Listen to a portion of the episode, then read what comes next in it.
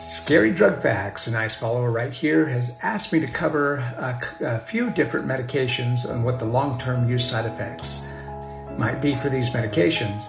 Now, see, I've just recently covered promethazine, so please go to my bio and look at uh, previous videos.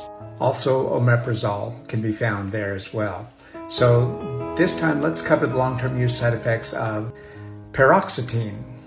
This medication belongs to a family of selective serotonin reuptake inhibitors, commonly prescribed to treat anxiety, depression, or even OCD.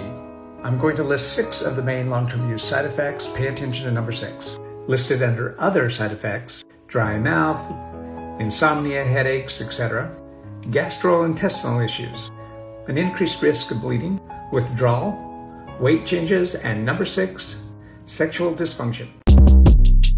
Shortcast Club